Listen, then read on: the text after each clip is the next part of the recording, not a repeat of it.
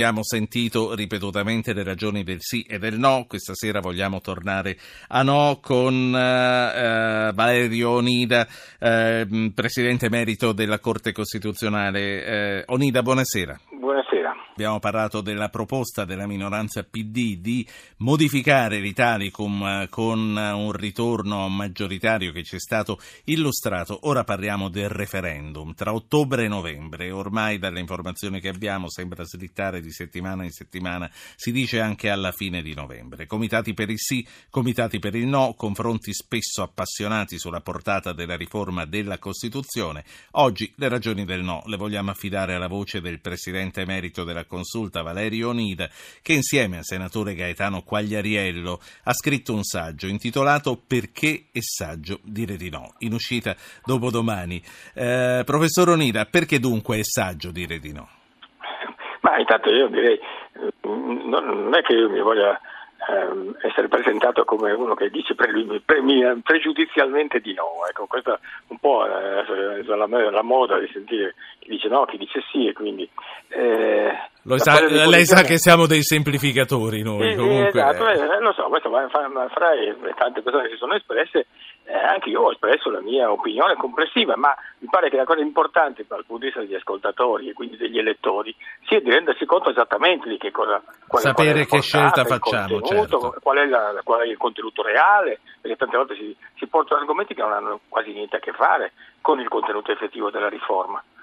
Eh, non so, per dire, quando si, si dice ah noi abbiamo troppi poteri di veto e pochi poteri di decisione. Cosa c'entra con la riforma del bicameralismo? Mica il Senato ha un suo potere di veto le due Camere invece che una Camera fanno le leggi e, e hanno sempre concorso. Quindi gli argomenti che vengono portati spesso sono fuori quadro, sono, non c'entrano con a parte il fatto che questo argomento che ho accennato adesso sì. è un argomento fasullo in sé, perché non è vero che noi abbiamo troppi poteri di veto e pochi poteri di decisione, il problema è che chi ha i poteri di decisione non li sa usare non li Senta, usa, cioè la politica. Professore, questa, questa, riforma è stata presentata come quella che ci riporterà fuori dal bicameralismo perfetto e quindi darà più velocità, più sprint a quella che sarà uh, l'attività parlamentare futura. Questo non è vero o questo rappresenta un pericolo ancora più grosso del vantaggio che porterebbe?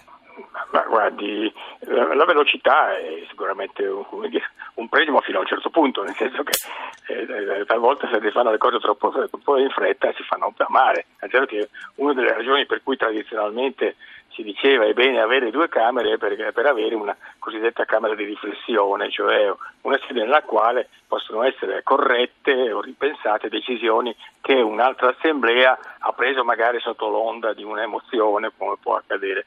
Ma a parte questo argomento, non c'è dubbio che velocizzare ma fino a un certo punto il processo legislativo può essere un obiettivo valido. Fino a un certo punto perché? Perché il processo legislativo è un processo di decisione complesso, cioè si tratta non di dire sì o no, ma si tratta di discutere ampiamente e di confrontarsi su contenuti spesso molto complessi.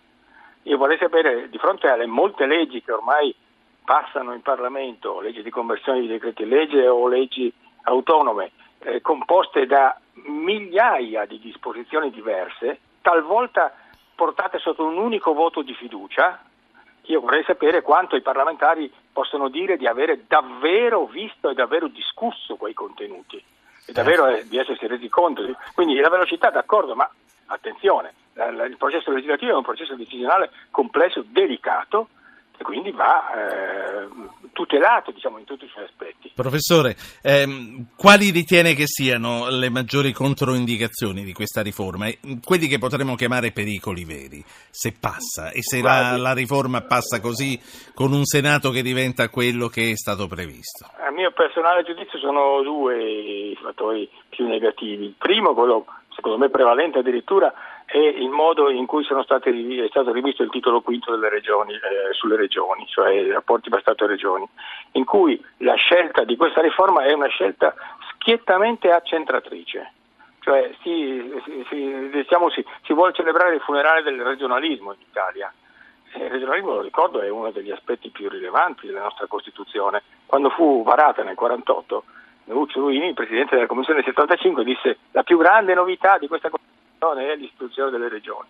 Ci sono, messi, ci sono voluti decenni per attuarle, tante vicende, eccetera, ma eh, oggi questa riforma si mette proprio in una linea di... Eh, tra l'altro Lei è soddisfatto di come sono diventate le regioni? No, non sono soddisfatto di come sono, più che sono diventate, di come si sono comportate molte regioni, poi non tutte uguali, perché ci sono regioni più virtuose e regioni meno virtuose, ci sono momenti di maggiore virtuosità e momenti di minore virtuosità. Come sempre, trattandosi di istituzioni politiche, si tratta di vedere chi dà sostanza politica, ma comunque il regionalismo, cioè l'idea che la democrazia in, una, in un grande paese non solo eh, deve comprendere la dimensione europea, questo addirittura supera e travalica la dimensione nazionale, ma deve anche radicarsi localmente e quindi rispettare le differenze, vedere le diverse regioni, i diversi comuni, le diverse province che qua invece si, si eliminano tutto. È un principio fondamentale della democrazia questa.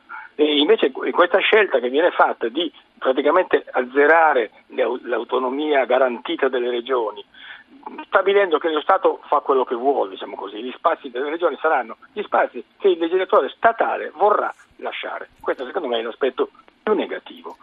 Sì. Non, non, si, non, si, tratta di combattere le, i vizi delle regioni, ma di impedirne le virtù.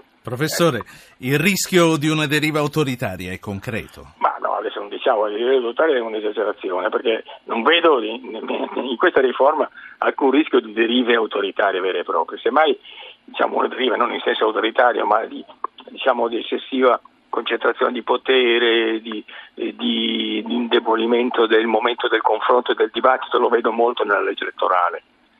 Nella legge elettorale che tende a designare un partito, per quanto di minoranza, come vincitore e quindi come tale eh, Lei che cosa ne pensa di questa proposta del Mattarellum 2.0 che è stato presentato oggi e che il senatore Fornaro ci presentava proprio un attimo prima che lei arrivasse? Non ne ho visti i dettagli, ma in sé mi pare l'idea di riprendere l'impianto della cosiddetto Mattarellum mi sembra un'ottima cosa. Era un sistema molto più valido dal punto di vista democratico, diciamo così, e della rappresentanza, soprattutto se eh, continua ad esserci una correzione proporzionale, nel senso di non, non tradurre in un sistema nel quale forze importanti ma di minoranza non riescono quasi a accedere al ma, Parlamento. Ma rimettere mano all'Italicum proprio adesso, che è, appena, che è appena diventato legge, non è un po' come andare sempre verso un'infinita tela di Penelope? Ma in che senso tela di Penelope? La legge elettorale è cambiata forse troppe volte negli ultimi, perché fino al 93 abbiamo avuto un certo tipo di legge elettorale. Poi abbiamo introdotto in Mattarellum legge appunto con, con legioni nominali, maggioritaria ma con correzione proporzionale, aveva dei difetti, però insomma, complessivamente funzionava abbastanza bene. Poi siamo passati al cosiddetto Porcellum, cioè una legge che è di impianto proporzionale ma che poi attraverso un premio di maggioranza non legato al raggiungimento eh, di, un, di, una soglia minima di consenso eh, consentiva delle enormi distorsioni della, della proporzionalità e quindi della, della, rappresentanza. E questo Italicum è ancora sulla stessa linea. Per di più l'Italicum sopravviene in un momento nel quale diciamo, l'impianto pretesamente bipolare o bipartitico del nostro sistema politico sì. in questo momento non esiste siamo almeno, Senta, almeno e, poi, e poi, e qui ci salutiamo, se il referendum sulla riforma costituzionale dovesse dire che il Senato resta come era prima, comunque l'Italicum non va più bene perché non prevede l'elezione del Senato. Perché l'Italicum si riferisce solo alla Camera, naturalmente Appunto. occorrerebbe intervenire sul Senato, che c'è, ma è una legge residua dalla, dal, dal porcellum. il consultellum, come si dice. Sì, allora, comunque, l'ultima, niente di, niente, l'ultima niente domanda che, che, le voglio fare, non c'è, eh, come qualcuno pensa, nessun tipo di animosità nei confronti di questo Premier che sembra non avere mai preso troppo sul serio le vostre posizioni?